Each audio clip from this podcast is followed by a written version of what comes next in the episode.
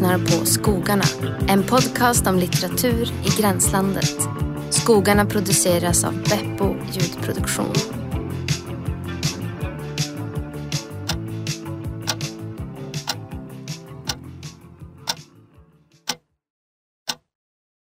Jag tror det aldrig har varit ett avsnitt förut som min personlighet har varit så dåligt anpassad till att genomföra. Alltså väntan. Jag tror typ i så gamla Mina vännerböcker från när jag var liten så brukar det alltid stå så här, vad är det värsta du vet? Att vänta. Um, ja, väldigt rastlös som person antar jag. Det hörs till mig hur jag pratar att det alltid liksom, orden snubblar över varandra och ja, det är egentligen inte alls speciellt radiovänligt eller vad man ska säga men samtidigt så är det också intressant när det skaver lite grann. Det var ju du som ville välja det här temat för dagens Skogarna, Filip. Just att vänta, eller väntan i litteraturen. Mm. Vad var det som gjorde att du ville det? Eh, det började faktiskt med att jag pratade med min bror. Eh, om att han kom fram till att han... Vi pratade om en bok som jag också tog upp i förra avsnittet om fåglar. Av Marcus som heter Översten får inga brev. Och så pratade vi om den och så kom han fram till att han älskar romaner där ingenting händer. Eh, och då fick jag för mig att väntan är intressant aspekt av litteratur, både liksom narrativt och innehållsmässigt. Eh, det var någonstans där. Ja, jag förstår precis vad du menar. Det känns, jag, jag älskar ju också böcker där ingenting händer. Liksom, eller där någon typ sitter och, och glor eh, och tänker en del. Mm. Um, samtidigt så är jag väldigt, jag vet inte, det är någonting med så här hela grejen att vänta. Typ min, min bild av helvetet uh, i en, liksom, en hypotetisk, uh, min hypotetiska bild är att man står i en kö typ till något tråkigt som uh, att betala sina räkningar eller något sånt där. Um, men vad, vad väntade du sist på? Um, jag var i Berlin i helgen. Uh, alltså det finns ju någonting med att uh, flyga som är så fruktansvärt uh, ineffektivt och tråkigt. Det är mycket, alltså det är en helt annan sak än att åka tåg. Även om det tar längre tid att åka tåg så finns det liksom ett framåtskridande att åka tåg. Att flyga är så himla mycket väntan. Att vänta i köer, att vänta inför security check, att vänta i gaten. Det är så himla lite resande och så himla mycket väntan som gör att jag tycker att det är så fruktansvärt mycket tråkigare att flyga än att åka tåg även om det tar längre tid att åka tåg. Att det är en skillnad på att sitta stilla i tåget som åker framåt och att sitta stilla vid gaten och vänta 40 minuter på att man ska få gå in på planet. Så man kan säga att du är mer av en, liksom, en snigel eller en sköldpadda än en falk som måste vänta på uppvinden? Definitivt. alltså djurmetafor. Ja. Vad väntade eh, du på sist? Sist jag väntade var nog faktiskt på dig när vi skulle ses nu mm. idag. Mm. Eh, men det var ändå det var en så trevlig väntan för att jag väntade på eh, något roligt. Vi skulle ses och snacka och värma upp lite grann inför det här samtalet. Så det kändes rätt okej okay, liksom. Men alltså väntan är ju också ett, ett väldigt komplicerat Eh, begrepp eller ett väldigt komplicerat ord kan man säga på många sätt. För det finns många olika betydelser av väntan. Ja, verkligen. Alltså det finns ju förväntan, att man väntar på någonting roligt som ska hända. Att ja. man liksom, något man hoppas och har liksom förberett sig för. Sen kan man ju också snacka om att man väntar något som att man räknar med det. Väntar det. att det här ska hända. Precis, eller man, en slags förväntan. Eh, en tro. Eh, sen så också det här med dröjande väntan. Mm. Att man, liksom, man vet inte riktigt vad det är man väntar på. Man kanske inte bryr sig så mycket heller. Eh, och sen också den här köande väntan som, som jag pratar om. Som är kanske den värsta då. Ja. Eh, vad, vad, vad, är, vad är det för dig att, att vänta? Vad betyder det? Eh, alltså, jag tänker, jag läste en eh, text nyligen av en litteraturlektor tror jag, jag kommer inte ihåg var amerikansk tror jag, som heter Harold Schweitzer. Han pratar om skillnaden mellan de tyska orden warten och verweilen. Eh, där warten betyder typ att vänta, eller to wait, översätter han det till. Och verweilen översätter han till engelska med to linger. Ja, det är så fint. Och det skulle jag väl kanske översätta till att dröja vid någonting, mm. till exempel. Och han pratar om att varten har en inneboende saknad i sig. Att det finns alltså ett icke-havande. Att det är någonting som saknas en. Och att, att varten alltid nästan är negativt. Mm. Eh, att det är någonting, att det också finns en makt i det. Vad väntar man på? Vem väntar man på? Det är min tid som försvinner. Eh, och att verveilen, det är någonting som man skriver poesi om. Jag tror han citerar någon Whitman-dikt som handlar om att dröja vid ett grässtrå. Och, sånt där. Eh, och att det finns ett privilegium också att kunna dröja vid det här grässtrået. Liksom. Det är ingen, man förlorar inte sin tid för någon annan utan man fyller upp sin tid med värvejden. Medan varten så förlorar man sin tid. Mm. Eh, det här dröjandet gentemot det här väntandet. Eh, och att vi också i samhället så gott vi kan försöka undvika varten. Genom att ta en cigg vid busshållplatsen eller man har här magasinen i ett väntrum. Väntrummet, precis. Eh, och man har kanske en tv-apparat med en fotbollsmatch på baren. För att man ska slippa, eller distraheras från insikten att man väntar. Precis, det är som smartphones, att alla sitter på tuben och kollar, så här, scrollar igenom sina flöden för att slippa Exakt. sitta på tåget och vänta. Exakt. Jag tror att Henri Bergson, franska filosofen, han har sagt någon gång att It is we who are passing when we say that time passes. Det är svårt att översätta för att Ja, jag förstår. Precis, som att det är en, en, en som, man tänker sig timglaset, att det är någonting som försvinner från en. Exakt, och där tänker jag att varten är medan verveilen är att uppfylla sig själv med någonting. Att uppfylla tiden med någonting. Just det, för det där går ihop med att jag tänker att väntan, eller min, min uppfattning om orden väntan, alltså den som väntar, det, det, det, det är något ganska ädelt i det på något sätt. Alltså det är passivt, visst. Men samtidigt så är det någonting att man, man går och väntar så, så om man är bra på det, då, är man, då är man full, man är liksom lugn, man, har, man är full av tålamod. Verkligen. Och, och då kan man inte bli av med det på det där sättet. Medan man det. samtidigt, det, det är också något as- asketiskt med att vänta. Alltså man väntar på att äta, man väntar med, att vänta med någonting. Att, att man liksom har den kontrollen, att man klarar av att vänta. Men, men då tänker jag att det har att göra med just det att eh, just den här maktaspekten som jag pratade om. Om du väntar på någon annan, till exempel om du och jag ska ses och jag är sen. Eh, så väntar du på mig och då är det ju jag som har varit slarvig. Som har på något sätt eh, förlorat din tid. Då finns det Precis. maktaspekter där jag eh, försummar din tid. Men om du väntar på, eh, jag vet inte, på någon någon idé om Gud eller någonting sånt där så är det snarare en här väntan som är till för väntan i sig.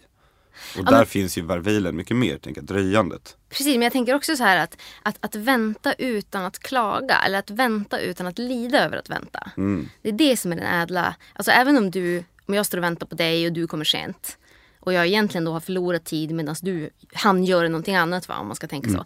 Att ställa sig över det där och Mm. Just liksom det. att man är så full i sig själv av, av, liksom, av någonting annat. Det är som det här eh, eh, tråkigt det är bara för att du inte klarar av att roa dig själv. Du vet, det Mm. finns någon så här gammalt eh, typ sägelsätt typ som det, tråkigt, att, att ha tråkigt är att ha dålig fantasi. Medan om man är liksom den här gurun, den här upplysta människan, Just då kan det. man stå där och liksom vänta och kanske bara begrunda livet en liten stund utan att lida eller känna att man har tappat något. Utan istället att man har, man har fått tid till en stund med sig själv. Jag väntar inte, jag står här och är eh, upplyst typ. Just det. Men, men för det finns en annan sak i det som jag tänkte på med just ordet väntan. Eh, då finns det till exempel om man, eh, eh, det här kom jag också på när jag pratade med min bror. Eh, så var vi i Barcelona, så pratade vi om spanska. Och på spanska så är ordet för vänta är esperar. Och det är också samma ord som för hoppas. Just det. Alltså, hopp, att hoppas och att vänta är samma ord. Sen är det grammatiskt, jag kan inte spanska men det är grammatiskt annorlunda. Om man säger espero que så betyder det jag hoppas att. Men grundordet betyder vänta. Mm. Och att det är samma ord. Eh, och då nördade jag in mig i det där. och kollade på, för det kommer från latinet då. Mm. Eh, för på latin så är det spes eller spei. Det är hoppas. Och det blir spero. Ja, Jag hoppas. Och det är därifrån espero kommer ifrån. jag förstår och det är Eh, därför och det betyder hoppas och expectare betyder vänta på latin. Vilket Just dock är engelska ordet expect. Ja och espero är ju så himla mycket mer drömmigt än Mm. alltså, alltså expect, expectation. Att man har Exakt. någonting som måste uppfyllas. Annars är det bara ett tomrum kvar. Ja, och då hittade jag en, ännu en till grej. Eh, som jag, det här kan vara någon form av killgissning jag hittat på internet. Men eh, det engelska ordet despair kommer från ordet de och Ah, en eh, negation. sperare. Ah, Eh, att det, det var någon, jag vet inte vad jag hittade där, det var när jag googlade mest. det är som desillusion. liksom. Ja, eh, då, de översatte det ordagrant till to hope downwards. Ah. Eh, det och eh, sperare. Nu blir jag deprimerad. ah, Men just att det. despair är liksom anti-hoppas, eller att hoppas negativt. Antihoppas. Precis. Eh, och att, men, men att det är intressant att alla de här aspekterna på något sätt finns etymologiskt. Att det finns att vänta, att förvänta, att hoppas. Eh, allt det här är liksom, och också då det här eh, verveilen med dröjandet. Eh, Verkligen. Och verveilen, det låter ju och man hör ju också på espere, man hör ju på ljuden att det är Alltså verveil, alltså nu om jag tänker lite tengelska eller hur säger man svengelska fast med tyska.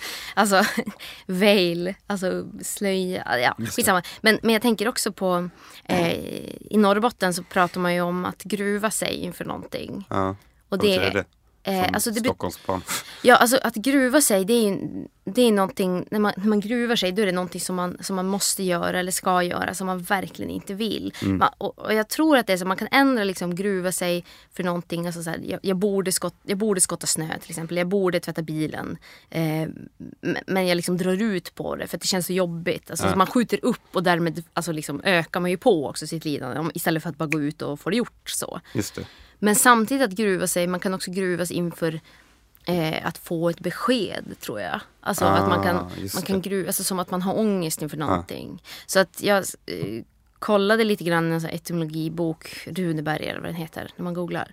Om vad liksom ursprunget till det här att gruva sig kommer ifrån. För med gruva i sig är ju väldigt, alltså det är inget positivt ord. Du är nere i Nej. mörkret, du är nere och gräver i skiten verkligen. Alltså ett hål. Och det stod där att ursprunget var både omstritt och dunkelt. Men att det, det fanns lite olika förslag. där, Men att det tycktes ha att göra med alltså, orden frukta, rysa, till och med äh, hysa avsky inför. Ah. Och att det också är besläktat med isländska ordet gryla. Eh, som är skräckbild eller trollkvinna. Okej. Och det var ju ganska, alltså ibland blir man besviken när man googlar men det blev jag inte den här gången. Det kändes liksom, man borde kanske skriva en text någon gång någonting om att gruva sig. Alltså det, Ja, det finns något, något riktigt, och där har vi inte det där drömska, där är det ju bara så här, det, det, det kommer inte bli bra hur jag än gör. Det är Just bara att få det gjort liksom. Det finns Ja. inget som kan, inget kan tillkomma av positivt värde. Det är bara, ju längre du drar ut på det desto sämre blir det. Men det är ändå så jobbigt att du sig inte vill gå dit. Just det. Men, men för jag tänkte på, alltså, om, om man ska dra det här till eh, eh, konst. Så han, Harold Schweitzer som jag pratade om förut. Han säger till exempel, om man jämför då Verveilen och, eh, eh, och Varten. Eh, så säger han att we linger in a book och we wait at a train station. Mm. Eh, att eh, eh, litteraturen är någonting som har med Verveilen att göra. Mm. Eh, och då fin- finns det också citat av Gadamer, den gamla filosofen. Som har sagt att från ett konstverk så lär vi oss eh, det här vervilen. Mm. Eh, how to linger. Eh, och att i detta dröjandet så ger oss konstverken någon form av ögonblicksbild av vad som skulle kunna kallas eh, evighet eller eternity. Just det. Att konstverket ger oss en lärdom i verveilen. Mm. Jag tänker, ehm, nu kan det hända att jag blandar ihop saker, men jag tänker att mycket av så här, den konst som finns i det offentliga rummet är Mm. gjord just för det där att, att eh, upplösa väntande ordet. Att, liksom, att få folk att frivilligt dröja sig vid någonting. Eh, Men är det då för, eh, för att han, eh, Harold Schweizer pratar också om att de här uppehållen, alltså till exempel den här ciggen vid busshållplatsen eller tidningarna i väntrummet. De är också sätt att distrahera oss från insikten att vi väntar. Ja, Eh, Är de här konsten i det offentliga rummet, är det en distraktion från väntan eller är det ett sätt att lära oss verveilen? Jag tror snarare det andra. För jag tänker så här, ofta så kanske vi inte hade planerat. Alltså konsten kan vara ett sätt att få folk att stanna upp i sina liv. Att liksom avbryta sin A till B-färd och Verkligen. bara liksom, shit vad fan är det där? Liksom. Ja. Eller få en att tänka på någonting som man kanske, man kanske minns något från sin barndom eller man, något sånt. Och att man därför dröjer och väntar. Alltså, vänta, det är det som jag menar det här med om det blir begreppsbildning nu. Om det verkligen kan vara det. För, att, för mig är det ordet så negativt laddat. Men att man kanske bara, vänta nu, vad händer här? Alltså de, den typen av väntan. Och det är ju mer dröjande då. Ja, verkligen. Vad fint. Ehm, precis. Men jag tänker så här, de vanliga väntorna är väl typ vänta barn. Ja. Är ju som verkligen så här, det kan ha alla de här känslorna. Det kan kännas som att köa, alltså om man Ja. vill bara få det över, liksom, komma fram till den där eh, banktjänstemannen eller vad som man får gjort. Liksom. Eller, eller så kan det också vara så här förväntan förstås. Ja, eller såklart. liksom eh, bereda sig på, alltså att man väntar sig att man ska få ett barn eh, och massa olika känslor. Men sen också kanske en annan som är intressant, väntan, alltså att vänta utan att veta vad man väntar på. Mm. Alltså du... Jag tror att de flesta går runt med den känslan. Eller det är, i alla fall har jag gjort det större delen av mitt liv. Att man liksom väntar på att något ska hända. Och när man läser alltså texter är liksom genomsyrade den här män, människor som, som går liksom och tror sig vara ämnade för något stort men med tiden Just inser att det, det, är ingen som, det är ingen som ska hända. Det här är liksom det. så. Ja. Eh, och det värsta, att man dör för gammal. Alltså, det. det. finns en, en, en låt som jag lyssnar på som heter When the Sea, som, där de sjunger alltså, When you die too old. Och det måste ju vara det. värsta. Alltså, man väntar på döden men sen slutar att vänta. För det är väl det grejen är. Alltså att, när man var liten så var det alltid så här. Fan jag hatar att vänta. Man väntar på att festivalen ska, att liksom datumet för den här musikfestivalen ska börja. Eller jag väntar på den där konserten. Jag väntar på den här, den här boken ska komma. Eller vad som helst. Och att det var så jävla jobbigt. Och mamma, men gud kan det, kan det bara hända snabbare? Varför går allt så långsamt? Men att det inte alls är det värsta. Att det är den största illusionen av allt. Utan att det värsta är när man inte längre har något att vänta på. Just det. Men, ja. Men för, för då finns det till exempel, eh, min spontana tanke är så på eh, en klassisk text om väntan. Den heter Framför lagen eh, av Frans Kafka. Ja. Som är en jättekort text som också finns med i processen, romanen. Eh, men den publicerades, eh, processen pu- publicerades ju postumt. Men den här eh, Framför lagen publicerades under Kafkas livstid som en jättekort text. Ja. Och den handlar om, alltså, det har med det här att göra nämligen. För den handlar om en man från landet som vill träffa lagen. Man förstår inte varför. Och då går han till en gigantisk port som står öppen. Men framför står det en jättestor dörrvakt. Eh, och han går fram till dörrvakten och frågar om han får komma in och blir nekad. Eh, men han får gå in, men dörrvakten säger att du har inte tillstånd att gå in. Men om du går in så kommer det bara komma en till dörr och en till dörrvakt. Eh, så det är bättre att du väntar på att du får tillstånd. Då sätter han sig på en pall bredvid och så väntar han. Och så väntar han i jättemånga år. Och försöker ibland prata med dörrvakten. Eh, han försöker muta dörrvakten och dörrvakten tar emot hans mutor. Men säger att du måste förstå att jag tar bara emot det här för att det inte ska kännas som att du inte åstadkommer någonting. Mm. Eh, och så fortsätter han vänta tills han håller på att dö. Eh, och då frågar han dörrvakten en fråga som är Alla vill ju komma in till lagen. Men varför är det bara jag som sitter här och väntar framför porten? Och då säger dörrvakten att men det är helt självklart därför att den här porten är bara till för dig. Eh, och nu kommer jag snart gå och stänga den. Därför att mannen håller på att dö då. Eh, och där är ju på något sätt en väntan eh, som är meningslös kanske. Man vet inte vad han väntar på och han väntar på något sätt till döds. Och väntan är också på något sätt en orsak till hans död. Ja. Han sitter där istället för att leva kanske. Kanske. Jag tänker, det där är ju väldigt Simone Weil. Mm. Alltså hon den här franska mystikern, också, också liksom filosofen eller man ska säga, som har skrivit bland annat en bok som heter Väntan på Gud. Eh, där hon Just pratar mycket om att livet är en, jag, vet, jag skrev ner det här någonstans. Eh, I öknen måste vi leva, ty den vi ska älska är frånvarande. Alltså livet är en väntan i öknen. Och att det är Mm. Just så här alla religiösas eh, problem, alltså utom de som kanske verkligen känner sig övertygade har fått en gudsupplevelse på något sätt. Alltså att man kanske, all denna väntan kanske är förgäves. Ja. Jag tror att det ligger något sånt i den där Kafka, det är nästan som en saga den där Kafka-berättelsen. Det är så oklart. Alltså, just, det är ju väldigt typiskt Kafka att skriva. Alltså, den är ju upplagd som en allegori, som en saga eller en allegori över någonting som man ska förstå. Men det är väldigt svårt att förstå vad det är i den. Och det är också lite typiskt Kafka att göra det till en sån form och att låta det vara yta också. Eh, och som en del av processen, alltså romanen Processen, Ja, eh, så är den ju också ehm, oförståbar på något sätt. Eh, Aha. Det är någon, någon som berättar den här allegorin för K. Som är huvudpersonen i processen. Och han försöker lista ut vad den handlar om i en diskussion. Men i slutändan får han, förstår han aldrig. Liksom. Ja, men jag tänker så här, den påminner ju också väldigt mycket om I väntan på Godot. Ja, Alltså den Beckett eh, pjäsen. Så den var faktiskt en av de största, alltså det teater, det drama som jag har läst som har liksom verkligen varit mest omvälvande. Som handlar om Vladimir Estragon som sitter ute. som varit omvälvande i läsning eller när du har sett det.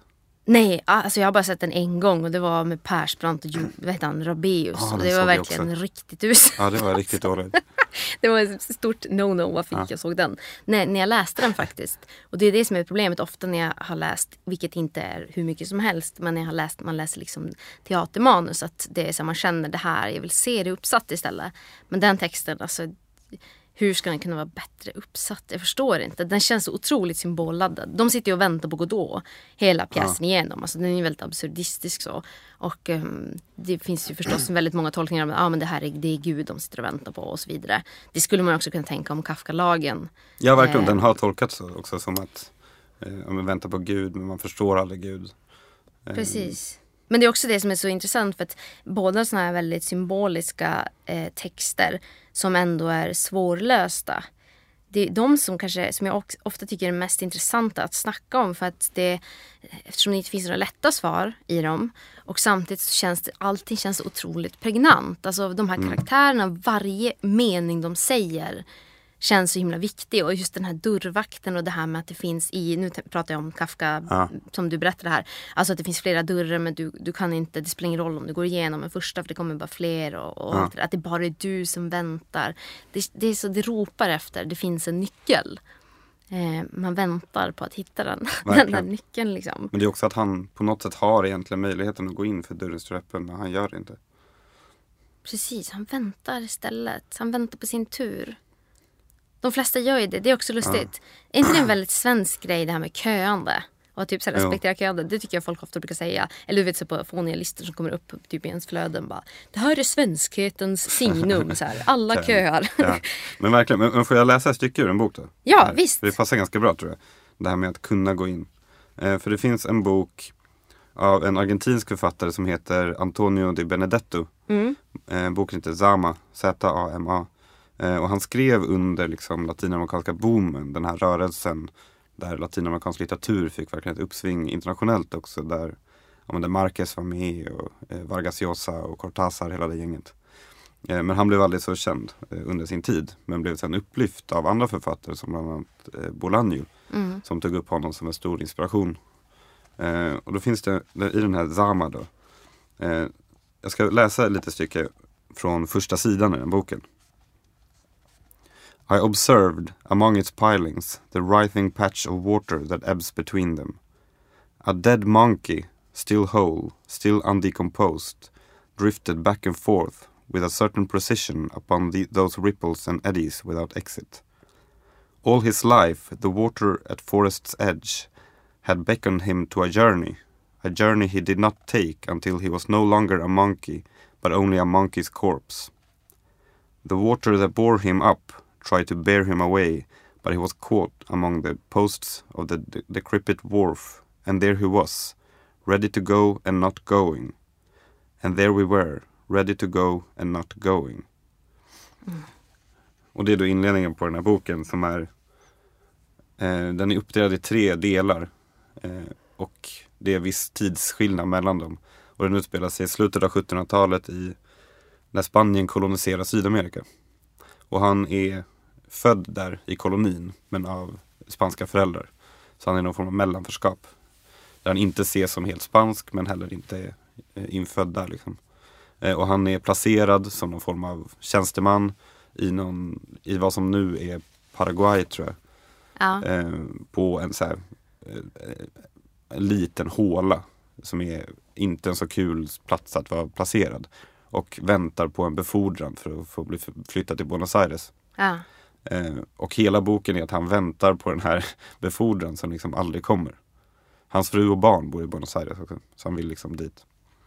Eh, och ingenting händer. egentligen. Jag tänker på den där förra avsnittet pratade om den här mannen med tuppen som väntade på att få sin pension. Precis. Det är väldigt så här, känns lite samma.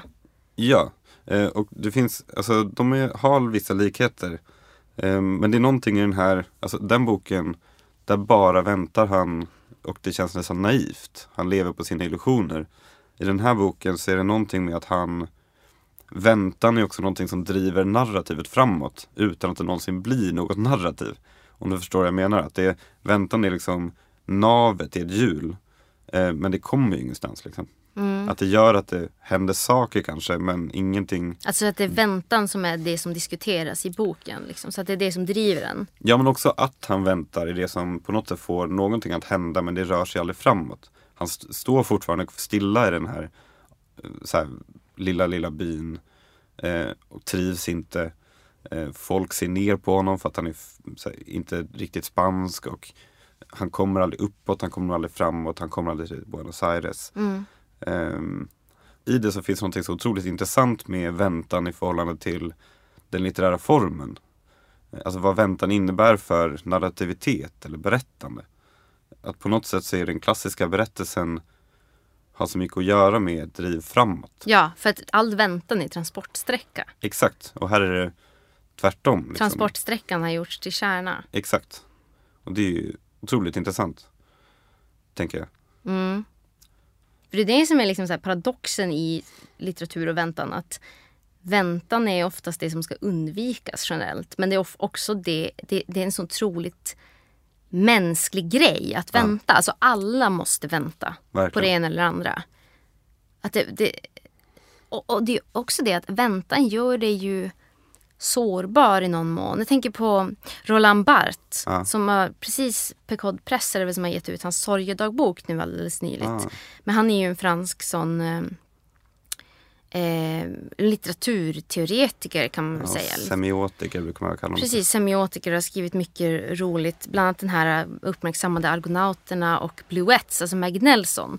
Hon är ju väldigt inspirerad av hans bok Kärlekens diskurs. Och i den boken som handlar liksom just så om det älskande subjektet eh, så handlar det mycket om väntan. Alltså att, eh, eh, att låta någon vänta är alla maktapparaters ständiga privilegium, mänsklighetens tus, tusenåriga tidsfördriv, säger han generellt om det. Och sen, Ja, sä- sen säger han så här eh, på ett ställe här i Kärlekens diskurs. Är jag kär? Ja, därför att jag väntar.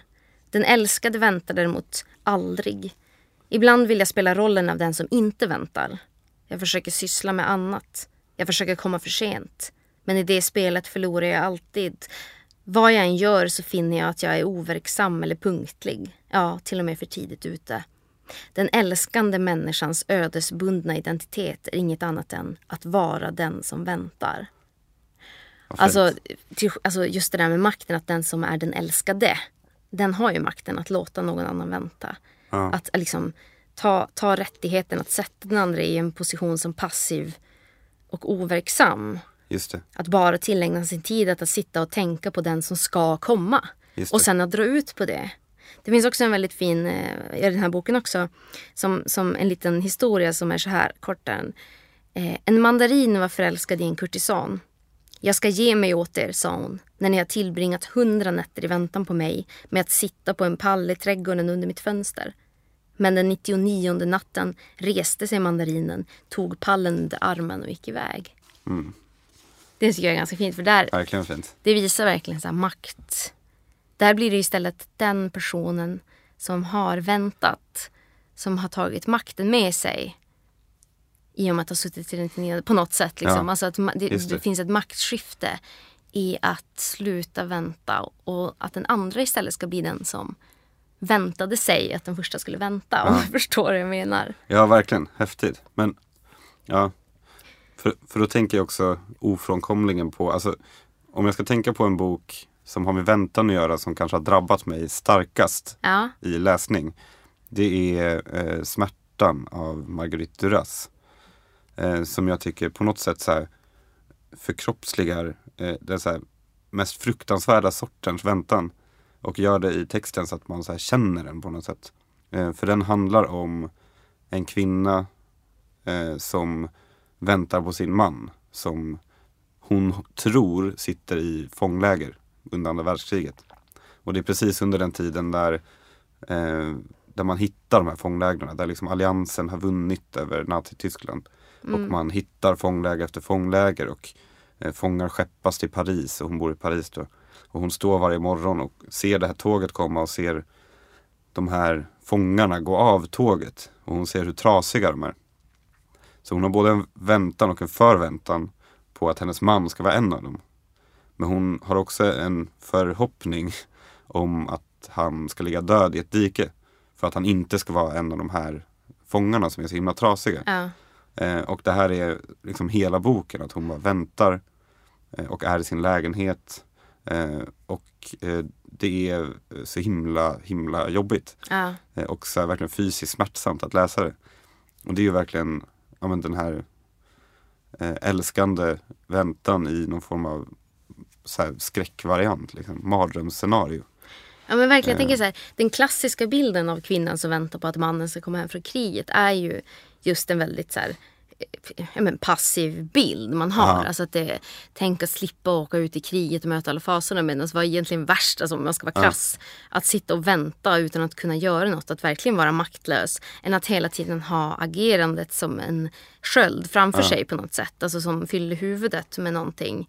Än att bara sitta där och vänta. Alltså, Kathy, Och, och i den här ser det verkligen inte den bilden utan det är väldigt, aktiv typ av väntan också därför att eh, ja, men, ja, men det är inte den här romantiska bilden av hjälten som kommer hem från krig utan hon hoppas ofta att han ska vara död. Eh, för att det är så fruktansvärt. Det finns absolut ingen så här, romantisering av det, den här. Eh, och det är, ja, det är så himla eh, obehagligt. Ja men verkligen. Verkligen. Alltså jag tänker på eh, Kathy Acker, författaren. Hon har sagt någon gång att, att hon tycker att, vänt, att vänta är unbearable. För att det gör henne passiv och det eh, it negate, negates me. I hate being nothing. Alltså att det verkligen är inte bara att det är outhärdligt att bli passiv utan också så att det faktiskt är förintande på något sätt. Eller liksom att det negerar en subjekt. Va? Det är så roligt för det märker man typ i ens litteratur. Det finns ju så lite väntan. Jag kan typ inte tänka mig någon författare som har så lite väntan som Kate Ja precis och hon så ändrar till och med form. Hon skriver drama, hon skriver så här poesi, hon skriver brev. Alltså, Verkligen så här, jag orkar inte vänta på formen. Verkligen. typ. För annars tänker jag så här, alltså, som väntande. Egentligen är det ironiskt att det är så. Men det största väntandet för mig handlar egentligen om att vänta på skrivandet. Eller tonen kanske oftast. Att man Spännande. liksom som verksam författare så det finns ju, jag har brottats i många år med det där. Alltså det finns ju det här Stephen King-citatet. Som, alltså Stephen King, skräckförfattaren som ju är väldigt handlingsdriven i sina texter och också väldigt känd. Eh, och, han har ju skrivit den här On Writing som handlar om skrivandets hantverk. Och för honom är det verkligen ett hantverk som, som vilket annat i princip. Att alla kan skriva och sådär. Eh, och utan att säga emot det så, så hans, hans credo som länge också var något som jag höll framför mig som en fana. Det var det här eh, vissa sitter och väntar på inspirationen men jag gör bara mitt jobb. Alltså sätt dig och skriv. Liksom. Du kan inte vänta. Och det tyckte jag lät så himla rimligt och bra. Och så att man kunde ta makten över det. Att man, att man tog ner, man avmytologiserade det på något sätt. Skrivandet och hela den konstnärliga processen. Medan jag alltså med åren mer och mer insett att för mig handlar det väldigt mycket om att vänta och att skrivandet är någonting som jag inte kan förklara. Eh, jag håller ju en del skrivkurser och så. Och där man hela tiden ska förklara hur det går till och så. Men i själva verket så har jag ingen aning va, om det. Och mycket av min tid går åt att ja, alltså jag skriver under tiden som jag, som jag väntar. Intressant. Vänta på vad? Alltså vänta på ibland, men alltså efter, det är just det som är intressant för att ofta är det ju eh, det behöver inte vara inspiration, det är ju ett väldigt eh, laddat ord. Men, men alltså just det här att man ska få en bild eller man ska få en känsla. Stämning brukar det vara för mig. Jag väntar på en stämning. Man vet precis vad en text ska handla om. Alltså jag kan veta, det är två karaktärer som ska träffas för första gången. De kommer göra det här, det är den här miljön, det är den här tidpunkten på dagen, det är det här vädret och så vidare. Jag kan veta allt sånt. Men jag kan inte skriva texten förrän tiden är inne. Det är samma sak, jag har flera noveller i huvudet som jag har gått och dragit på i flera månader. För att jag väntar på känslan. Liksom jag har gjort research, jag, liksom, jag har snackat med proffs inom så att jag ska ha alla detaljer när det väl kommer. Men när jag gör det så måste det sitta som ett smäck, annars kommer jag förstöra allting. Så jag kan bara vänta. Spännande. Och det är ju också så här en, som hantverks... Alltså när man snickrar till exempel, då kan man ju få vänta i perioder på att det ska torka eller på att om man har målat någonting så behöver man vänta innan man kan vända på det och måla andra sidan eller någonting. Så det finns ju där. Men då är det inte en själv som ska verka det eller fram det. Liksom. Då är det Nej. materialet som ska ge- ge sig. Men jag tänker på det mer så. Alltså. Jag tänker på att det, det, är något, det är något som jag inte har kontroll över. Jag kan bara vara klar när det ska hända. Liksom. Ja. Men det är ju också ett väldigt frustrerande arbetssätt. Alltså man blir nästan tokig. Man tänker, ska det aldrig hända?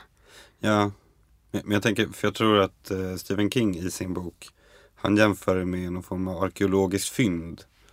Att man ska gräva fram berättelsen, eh, men att den redan finns där på något sätt. Ja, ja, ja, jag fattar. Medan jag tänker att typ Michelangelo med hans skulpterade pratade väl om att den måste liksom framträda på något sätt.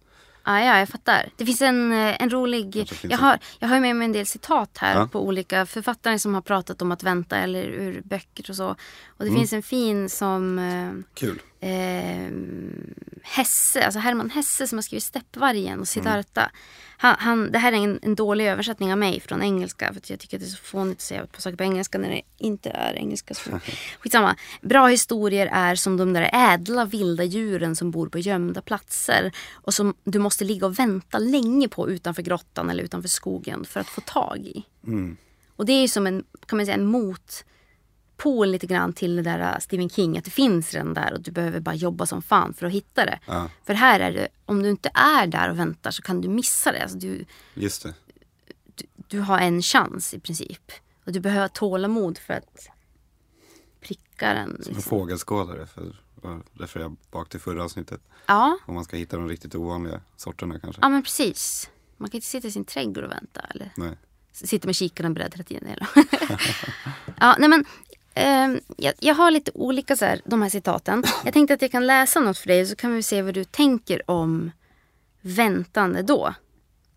Ehm, jag har en så här av Stanley Kubrick, du vet filmregissören, filmskaparen. Som också är en dålig översättning av mig här. Om schack. Jag älskar när så här klassiker eh, män så här, pratar om schack. Eh, det var därför jag tog med det. Om schack har någonting med filmskapande att göra skulle det vara på det sätt det utvecklar ditt tålamod och din disciplin att välja mellan alternativ vid en tidpunkt som ett impulsivt beslut kan kännas mycket frestande. Okej. Det är lite svårt. Ja. Alltså så här, för att han blandar in de här schackbilderna. Men alltså liksom att schack kan lära en tålamod och disciplin. Det kan man ju hålla med om. För att inom filmskapandet vid en tidpunkt när du verkligen behöver det. Det kan träna upp dig liksom att ha det här. För att du kommer komma till en punkt där det känns som att du måste ta snabba beslut. Och då stå emot det. ja, spännande. Ja, jag har aldrig varit så bra på schack. Nej, inte jag heller. Men jag tänker så här, Men il- jag kan, man kan tänka mig att det, alltså, jag tänker så här klipp och ja scener. När man liksom... ja men också om man tänker på schack så tänker jag att det är eh, att, att det också har att göra med det du pratade om förut om att vänta på en stämning, att vänta på en, ett drag eller ett beslut. Eller ett, Att bida sin tid. ja, Man väntar på att lura in den andra i en fälla som en Exakt. varg. exakt. Att vänta på att ett drag ska komma till en på något sätt. Jag, jag har aldrig varit så bra på det som sagt men jag, tänk, jag inbillar mig att det Man måste vänta så, in liksom. skådespelarna. Man måste göra ännu Ja, en tagning. Det Ja. här är bara något som Mm. jag liksom spånar på nu. Fast det känns som att fan vi nöjer oss med det där. Istället Just väntar man och man väntar och man har disciplinen att liksom kräva det av alla. Ja, För det måste ju ändå krävas rätt mycket disciplin att liksom så här tvinga alla som vill gå på lunch. Nej, ja vi ska fortsätta. Kanske när alla står i så 10 grader vatten. Jag, jag vet inte. Men jag tänker också så här, läsningen. Jag tänker att det säger kanske någonting om läsningen i det här citatet också. Alltså under tiden som man läser och framförallt då inte kanske sån handlingsdriven text där det allting handlar om att det ska röra sig framåt. Så är det mycket av tid som är läsning att vänta. Man väntar, man är lite uttråkad, det är lite motstånd. Fan, men man, man tuggar på liksom. Ja. Man, men man förväntar sig att det ska vara värt det. Annars skulle Ja. man inte göra det. Ja, alltså jag har ju den inställningen till, jag inser det nu när vi pratar om det, att det här verveilen, dröjandet, det är min inställning till poesi till exempel. Att jag har alltid tyckt att det är ganska svårt att läsa poesi. Just troligen också på grund av att för mig blir poesiläsning det här dröjandet. Att du kan inte, även om det är en så här tradig, lite knepig roman, så kan man ändå så här, mm, ja men jobba framåt. Och ta sig igenom det och bara, ja men det funkar liksom.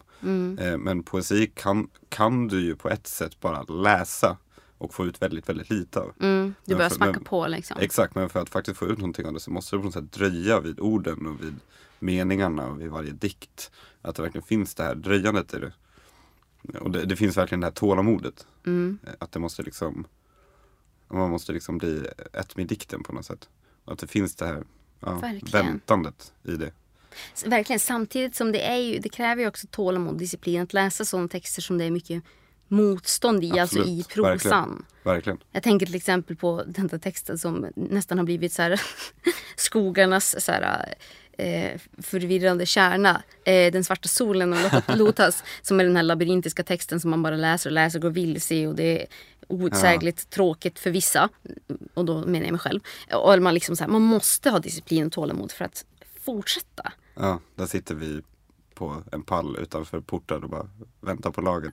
Precis. Men i själva verket så leder texten dig liksom i en spiral. Du kommer bara tillbaka till... Du, du kan inte komma ut ur den. Du Nej. måste inse det själv. Det är bara du som är här inne. Det finns ingen annan. Ja. Precis, det är verkligen som en fälla. Um, Okej, jag tar nästa.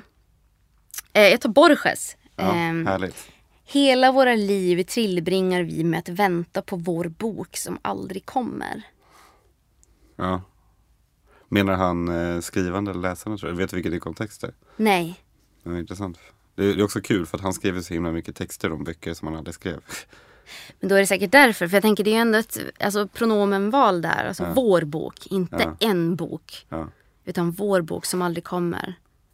Eh, så känner jag ganska mycket med litteratur. Att man, fast det är inte ett passivt väntande. Det är extremt aktivt och liksom glupskt väntande. Man tuggar, tuggar, tuggar och väntar på att det ska börja smaka någonting. Liksom. fint. Okej, en till. Ehm, den här är också lite klurig. Mm. Det är Hemingway. Och det är på engelska. so bear with me. If I had waited long enough I probably never would have written anything at all, since there is a tendency when you really begin to learn something about a thing not to want to write about it, but rather to keep on learning about it, always and at no time, unless you are very egotistical, which of course accounts for many books, will you be able to say, Now I know all about this and I will write about it. Ja, intressant. För det kan man ju känna igen. Ja, verkligen. jag. Jag tänker att det här är, jag har ju skrivit en del akademiskt. Det här är ju ett allmänt problem om man ska skriva en uppsats om någonting. Att man bara börjar läsa en bok och så kommer man in på den här boken. Så kommer man in på alltså så här sidolitteratur, sekundärlitteratur om ett verk. Så slutar med att man aldrig börjar skriva liksom. Precis. Egentligen väntar man ju på modet då, måste vi säga. Och så ju mer man läser desto svårare blir det för att du blir helt överväldigad av alla andra smarta och bra saker som, och hur lite du kan. Och, alltså liksom, det blir som en ond cirkel Ja. det med. Ja, kul. Det det finns också en ganska kul bok av Enrique Villamatas heter han väl? Ja, Eh, Författare från Barcelona. Eh, samtida. ja just det. eh, Som Mm. Tranan ger ut nu. Han har en bok som heter Bartleby och Company. Där han sätter som poetik eh, för, författare som aldrig skriver. Eh, som bara väntar på boken och som aldrig lyckas skriva. Eh, så hela boken är bara en massa fotnoter och ingen Aha, vad smart. Prat, pratar om. Och han tar då Bartleby från eh, Herman Melvilles bok Bartleby. Som eh, är någon form av sekreterare men som vägrar skriva hela tiden. som någon form av poetik. Jag förstår. Där kan man ju känna igen ganska mycket. Det finns väldigt många människor som pratar om att skriva och att Mm. bara jag får tid och eh, jag ska skriva allt det här och det här och det här men sen aldrig kommer till skriften. Verkligen. Och det är ju det som är problemet med skrivandet. Alltså, men det är också någonting som man måste som man måste komma till, att man måste förstå själv. Alltså så länge du inte, vilket också är väldigt plågsamt framförallt om man är inne i en skrivblockperiod eller någonting. Att så länge du inte skriver kommer det inte bli en bok. Det spelar ingen roll hur många grandiosa idéer du har liksom, i insomningsögonblicket eller mitt på dagen när du står på bussen. Man kan, känna, man kan bli helt tagen av liksom så här, alla starka så här, bilder man får i huvudet av avgörande scener eller vad det nu kan vara. Men så länge man inte skriver så blir det ingen bok. Men, men får jag fråga en sak? För jag tänker att Hemingways väntande här, Ja. det är ju verkligen det här varten. Eh, Ditt väntande när du sitter och skriver, när du skriver ändå samtidigt som du väntar, är det varten eller verveilen? Det skulle ju vara mer verveilen då eftersom jag har ingen aning om vad jag väntar på och jag har ingen liksom, metod för det. Nej, Och det är ju också ett väldigt melankoliskt väntande för att det är ju som att sitta och vänta på ett eventuellt intet. På samma sätt som Simone Weil. Inte för att jag menar att mina kommande texter då är Gud. Men liksom, det kanske aldrig kommer något. Det är den Nej. känslan man alltid har när man skriver att man, det här kanske är, ja det förra jag skrev kanske var det sista. Just Det känns som att man alltid måste uppfinna sig på nytt. Man måste alltid lära sig på nytt. Det finns ingen fast metod att gå tillbaka till. Och det är ju verkligen att... Och sen att sitta och vänta på det när man Ja. vet att det inte kommer bli något skrivet förrän du faktiskt skriver. Det är därför man skriver medan man väntar. Det är för att lura sig själv. Intressant. Ja. Men jag tänker också som, som yrken, alltså väntande yrken. Vad tänker du? Ja, men som att man sitter och väntar på att bli avbytt på nattskiftet. Just det. Du har inget att göra, du är nattvakt eller nattportier eller något sånt där. Det måste ju vara det värsta. Alltså. Ja. Om du inte har något, ex, någonting som du kan göra som är väldigt givande i tiden. Men, men det är också det han, eh, Harold Schweitzer pratar om. Liksom, Ja. I väntandet så finns det också en eh, ekonomisk eh, aspekt av att alla har inte råd att dröja vid ett grässtrå till exempel. Ja men precis, Eh, vissa måste att- arbeta. Exakt, och att eh, jobba på en plats där du hela tiden väntar. Då väntar du på någon annans tid. Du väntar på kanske en chefstid eller på eh, en kund eller på någon som betalar dig någonting. Att väntandet har en sån ekonomisk maktposition också. Ja, Jämfört med verveilen som eh, du måste först ha en ekonomi för att kunna ägna dig åt. fast samtidigt jag menar, alla måste vänta på bussen om jag generaliserar. Men du kan ju vänta på bussen på olika sätt. Ja, för det är det han kommer fram till. För den här texten heter faktiskt Waiting as Resistance eller sånt där. Ja, Eh, Att han vill, han har någon idé om att han vill införa mer verveilen i varten. ja, Eh, Och att det kan bli som ett motstånd. Eh, Att det, jag har inte läst hela texten så jag vet inte riktigt vad han kommer fram till. Men, men att det kan finnas en form av motstånd i väntan också. Precis. Jag tänker, jag fortsätter att komma tillbaka till det. Jag vet, jag, det är någonting med det som jag inte är klar med. Men det finns ju Luleå galleria, den äldsta gallerin i världen brukar det sägas. Jag vet inte om det stämmer. Eh, shopping heter det. Som ursprungligen var utformad för att inte vi skulle konsumera, alltså de som gick där då skulle konsumera så mycket som möjligt. Utan istället liksom var utformad för att man skulle kunna gå vilse och man skulle kunna dröja. Det fanns liksom vissa passager, det var så här äh, återvändsgränder och äh, om man jämför med de här stora nästan som liksom autobangallerierna nu som är så stora raka gator och så här, äh, det ska vara så lätt som möjligt att köpa så mycket som möjligt. Man ska komma fram ordentligt med stora påsar alltså, som bara är liksom gjorda för konsumtion för att Ja. du inte ska behöva dröja med någonting. Så var den inte så. En verveilen-galleria. Ja, en Verveilen-galleria. Gud vad spännande. Och jag tänker att det där också är, för jag menar även om alla måste vänta på bussen någon gång. Jag menar, det är någonting i det där. Men nu kommer jag tillbaka till det där med att, att det finns något ädelt i att vänta. Ja. Men det är ju för att det finns, det är det där att vara tillfredsställd med sig själv. Att man står ut med sig själv tillräckligt mycket för att liksom få ut något av stunden. Man har tillräckligt mycket fantasi för att ha roligt när man står och väntar på bussen. Istället för att man måste så här maniskt liksom distrahera sig med saker så att man känner att man inte förlorar sin värdefulla tid. Ja, det vill säga tid är pengar, alltså sina värdefulla pengar på någonting. Och att det är därför så här, det dröjande i poesin, att faktiskt dröja vid poesin eller dröja vid ett träd. va Eller stå, stå och titta på ett träd, att faktiskt stanna, känna lite på det. Alltså det är någonting där. Det är det vi ska uppmana våra lyssnare till. Att ta en stund efter det här avsnittet, efter att jag lyssnat klart. Ja, jag hatar att avsluta med uppmaningar. Så här.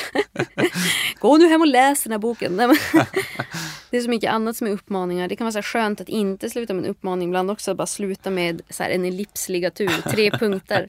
Det funderade jag också på, vilka skiljetecken som var mest dröjande. Först tänkte jag, alltså de här tre punkterna, du vet Edith Södergran, Karin Boye, poesi brukar vara så här. Det, det finns något eftertänksamt. Eh, inte bara det här att ofta betyder det om det är i hakparenteser att det är något som är utelämnat som man inte hade tid att ta med. Man hoppar vidare till essensen liksom. Men I sen så kommer fram till... romaner är det väl att det är tre punkter det innebär sex också. Är så? Att man inte skulle skriva ut sexet så skrev man och så gick de in i sovrummet, punkt, punkt, punkt. så här, extremt erotiska punkter i Freud. Ja. nej, men man kan också tänka sig att kommatecknet är eh, som väntans skiljetecken. Men sen så kommer jag fram till att såklart det tankstrecket. Just det. Tankstrecket, när man slutar en mening brister ut i ett tankstreck är Ja. typ det bästa som finns. Om det inte blir för mycket. Men alltså det tankstrecket måste vara så väntans skiljetecken. Jag lärde mig också att det fanns en massa skiljetecken som jag aldrig hört talas om. Eh, men det är ett annat avsnitt. Eh, vad, ska vi, vad ska vi avsluta då? Kanske den här låten som är så fin som handlar om att vänta. Eh, av Leonard Cohen, Waiting for the Miracle, första versen. Baby, I've been waiting. I've been waiting night and day.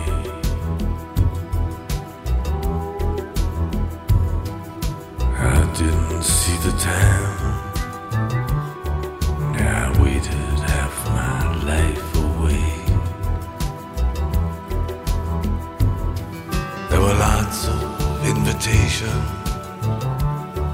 I know you sent me some.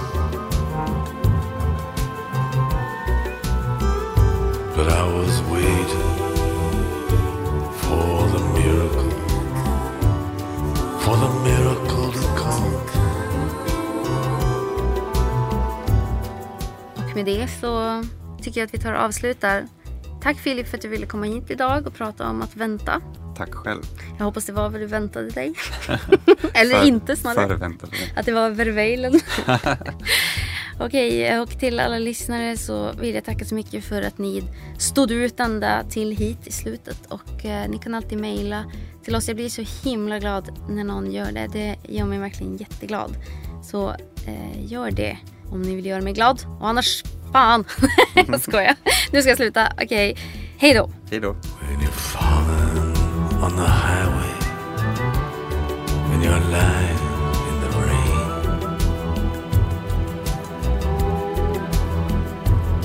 when they ask you how you're doing, of course you say you can't complain.